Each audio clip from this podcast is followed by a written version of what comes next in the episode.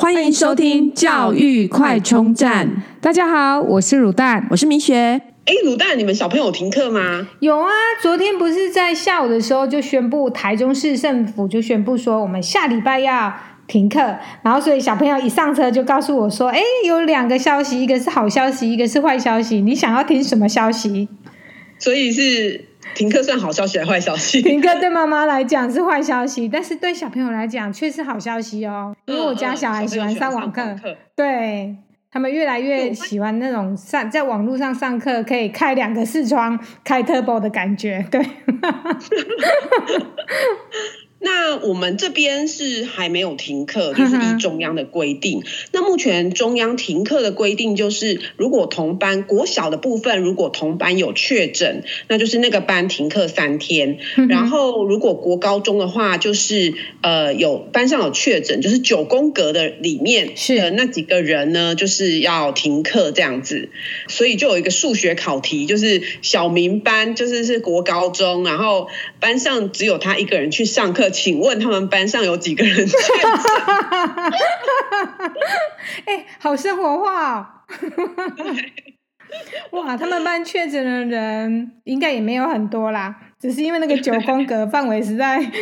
对，而且其实就有小朋友说，哦，我们中午吃饭的时候都嘛走来走去，然后只限九宫格的人，那个隔板也是好像有隔跟没隔，还是会掉下去的感觉。对，那我们。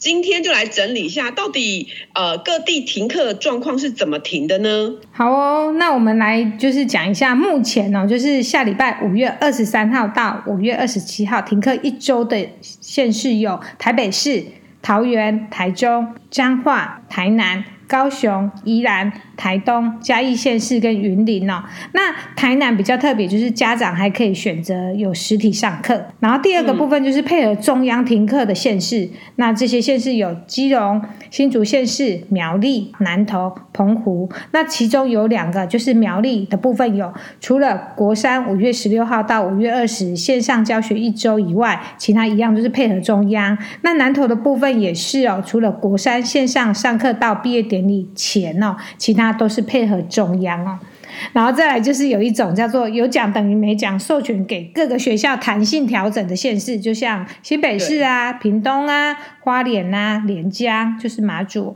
然后最后一个就是金门。金门其实在五月三号跟五月十三号已经停过课了。那在国三会考后停课，国一跟国二还有高中会继续上实体课。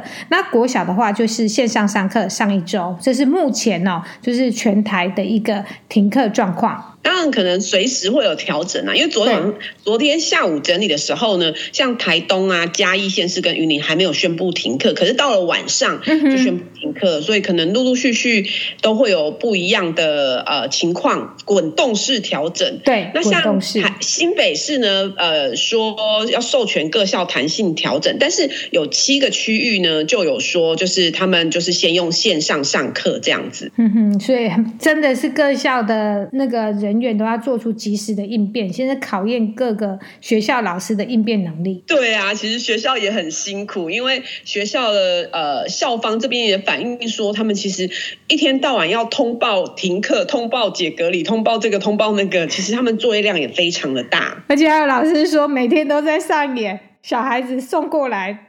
然后马上一个小时后再送过去 送回去，然后然后这一班停报完换明天换那一班，每天都在送演送来送去的那个的活动。对对，那像台北的朋友就说，他们小孩呢之前呢、啊、还没宣布停课的时候，就是上个两天课，然后又要停，然后又又停一个礼拜，又上个两天课，又停一个礼拜。对，因为没错，都有人在确诊。嗯，真的，因为实在真的是每天的确诊数一直在攀高，不断的在就是刷新我们的自己的记录，所以这个状况是真的，大家要一起共体时间的。那到底隔离要怎么隔呢？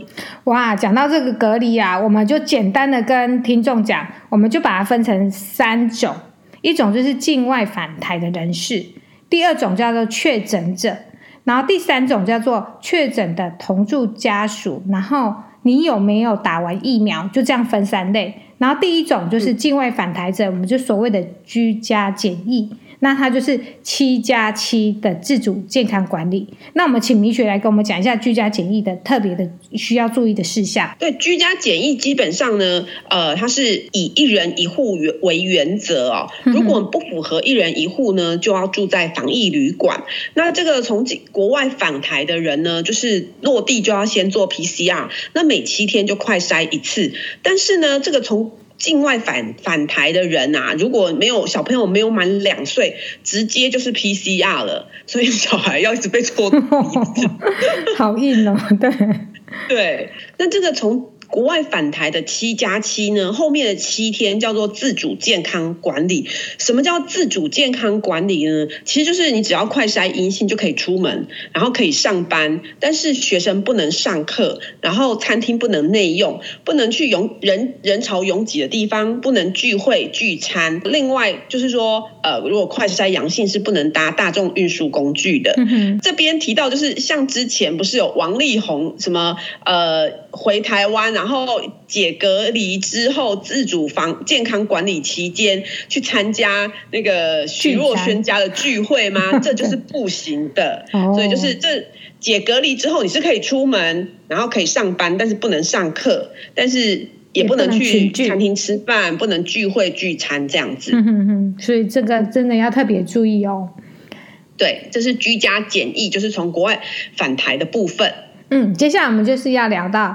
确诊者，然后确诊者，我们就是走的是居家照护七加七加自主健康管理。那我们来听听看，居家照护有什么哪些的注意事项？嗯，其实居家照护呢，就是确诊者的部分呢，稍微比境外返台的人宽松一点，它是可以一人一室。一人一室就是说，哎，如果我家里面有呃三个房间，那我只要躲在一个房间就好了，不像那个从国外返台要一人一户，你要独立的一个房子这样。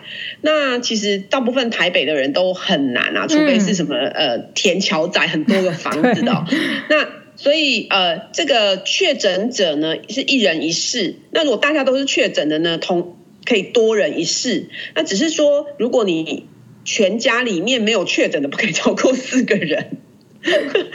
如果说你一起住的，比方说有六家里有阿公阿妈，然后夫妻两个跟两个小孩六个人，对，那呃，就是里面呢。只能四个没有确诊的住在一起，对啊，两个可以确诊这样子，然后房间还要一人一室这样子，对，对对对，嗯，然后这个是会有设电子围篱的这样子，嗯，那呃之后呢，第五天跟第十天做快筛，那如果你在快筛期。期就等于是这个呃隔离期间，或者是加那个后面的自主健康管理期间呢，如果有新增确诊的话，就要变成每三天快筛一次。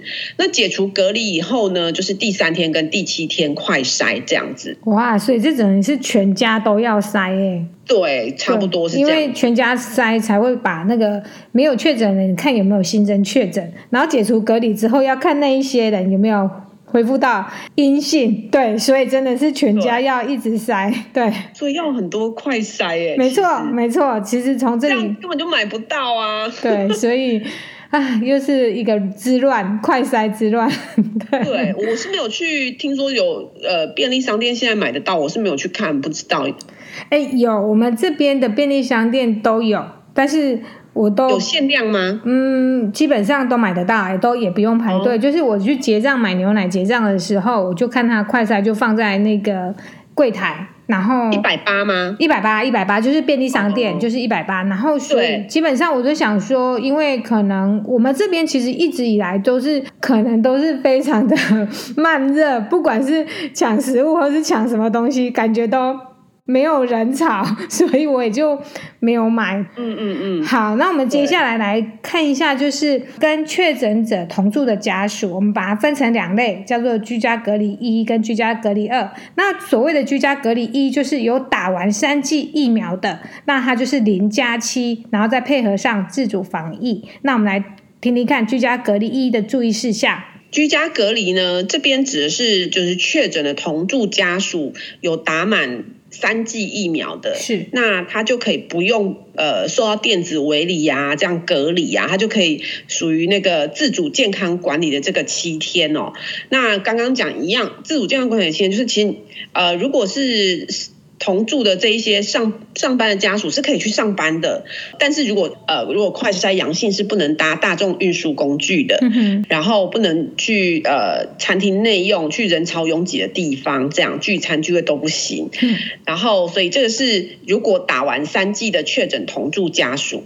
对，然后居家隔离二就是未打三剂的确诊的同住家属，他就要做的就是三加四，变成说他就是有三天，他要真的就是要做一个隔离嘛，对不对？就是做所谓的自主防疫。那我们来听听看这个居家隔离二未打三剂的注意事项。那他一样就是三天是要隔离，跟着确诊者一起隔离的。那四天呢是呃，就是可以。自主健康管理这样子，嗯，所以其实严格来讲，我们就是只要把自己分成三类，就是第一个就是境外返台的人士，第二个就是你有没有确诊，你确诊了你就是走七加七，第三个部分就是你你确诊的同住家属，就是如果你的家人有人确诊了，那你就看看你自己有没有打疫苗，如果你有打完三剂，你就是零加七；如果你没有打完三剂的疫苗，你就是三加四。那这个是目前这些隔离的规定，其实真的还蛮乱的。然后另外还有特别的有一种叫做自我健康检测自主应变，哼太多名词。对，好多专有名词。对，自主应变，这又是什么呢？什么呢？这个指的就是呢，确诊者的呃密切接触者的密切接触者，就是说，其实刚刚讲那个。呃，居家隔离的打三剂跟没有打三剂的呢，就是包含，就是主要是指同住家属跟亲密接触者，但是其实大部分人不会供出什么密切接触者吧？对啊，就是跟他有仇才会说他是我密切接触者，所以基本上就是同住家属啦。那。呃，在过去呢，比较严格的时候是密切接触者的密切接触者也需要做一些管理，这样。那但是现在这些呢，改成叫做自我健康检测跟自主应变，好，就是确诊者的密切接触者的密切接触者，还有确诊者的同事同学，这个同学指的是国高中九宫格以外的同班同学，那就是。随便你你啦，就你你自己要有本着自己的良心，对不对？对，但就是其实就像现在，像比方说目前啊，有一些就是依据中央呃规定停课的这些县市啊，像彰化县就是这样子啊，就是目前就是如果担心的家长，可能就自己请自主防疫假，呃，可是有些家长呢，可是其实。不一定有线上课可以上，所以就等于自己在家学习。对，就有学校呃的家长也会在那边说：“哎妈、欸，我们也想请假，可是也想要上课啊，那怎么办呢？”对，那学校也只能就是依这个中央的规定啊，因为目前就是就是。中央规定就是这样，所以我想学校也很无奈。那有的家长呢也很担心小孩没上课会跟不上进度，但是又担心去学校有可能有确诊的风险，又还没打疫苗，所以。呃，每个人都有不同的考量啊。真的，在这个时间点，真的是大家想的都很多。但是其实，我觉得单纯一点，就是想在乎什么，你就是以那个方向去考量就好了。不然，真的，一天到晚都有人问到底要不要打疫苗。说实在的，哦，这个问题真的很难回答，因为。真的，然后就会问说：“啊，你家小孩有没有打疫苗？” 但是我家有小孩有没有打疫苗，跟你家小孩是没有关系的。对，说真的，这个我们也请教过这个小儿科医师哦。是。那那个小儿科医师其实他呃，基本上呢，小儿科医师会觉得说，当然呃，小朋友如果真的确诊的重症比率其实。可能没那么高，是，但是小儿科医师也不敢跟你讲不要打，因为万一刚好那么不幸，刚好是重症的那一个怎么办？真的，确诊了重症怎么办？毕竟也还是有重症的案例，嗯，那所以我觉得这个真的是每个人自己的决定啊，真的很难说，呃，到底参考别人的答案。身为家长的大家。我们真的可以体会天下父母心哦。最近大家真的就是，不管是见面啊，或是通讯软体上，应该讨论热度最高的就是小孩子是否要打疫苗。其实这个议题真的是会困扰大家。还有就是问说，哎，那就是刚刚米雪有聊到的啊，到底我要不要自己自己停课？然后要你就又要顾虑到说，我小朋友会不会跟不上？其实这时候已经不是考虑跟得上跟不上，是你在乎的点是什么？对对，而且每个人还有工作的情况，家长的那种就是工作时间啊条件都不一样，所以其实每个都是独立的状况，所以家长真的就是只能按照自己的。目标，然后还有配合自己中央、地方政府的一个规定，然后下去做出一个决定。对，因为有时候你，你又要那个政府还是什么，赶快帮你做决定，做决定又要骂，然后、嗯、就是 对啊。那我就想说，像美国，他也没做什么决定，然后啊，他们小孩不打就不打，啊、疫苗不打就不打，要打就要打，对，就也感觉好像也不会这样子一直怪政府。对对，然后一直怪别人，其实应该也不要说怪政府啦，就是说一直不要把这些决定的最后的权，就是好像都是政府逼你要做，其实没有，对，其实并没有，就是自己决定就要自己负责。对对对，因为毕竟这个事情也来的就是真的是大家都是第一次，大家都是在摸索，对。对对，好哦。那你们会你们会打小朋友会打疫苗吗？呃，我们是目前确定不会打，就是还蛮肯定，嗯嗯嗯，因为昨天也发了那个 BNT 跟 Pfizer 的调查表，上哎两周前发莫德纳嘛，那昨天发那个 BNT 的，嗯、那我们家也是讨论再讨论，也是确定就是先暂时先不打。对，因为我有朋友，他们公司因为大公司，然后他们就是全公司做这个快筛，嗯、然后就发现有三分之一的人呢是呃阳性，然后但是是没有症状的，有症状的呢，好像就是有的人说真的喉咙会很像刀割那样痛，对，那有的就是真的就是一般感冒，所以真的落差差异性真的很大很大很大。因为我现在身边遇到的，也就是像米雪聊到的这样子，就是有一些老师他就是确诊，我也问他，他说他。根本完全都无感，他一样可以正常上班，嗯、因为他上网课老师。那也有一个就是学妹，她是真的身体非常不舒服，呃，非常严重，然后整个副作用。那他有打疫苗吗？有，他有打疫苗，而且他是打满打好，对。这好像。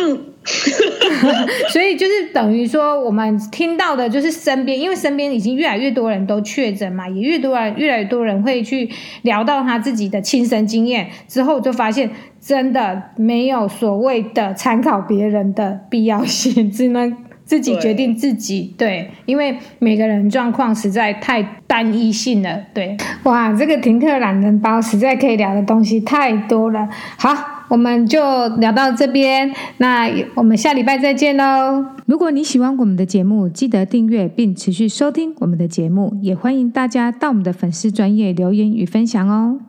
教育快充站，下次再见喽，拜拜。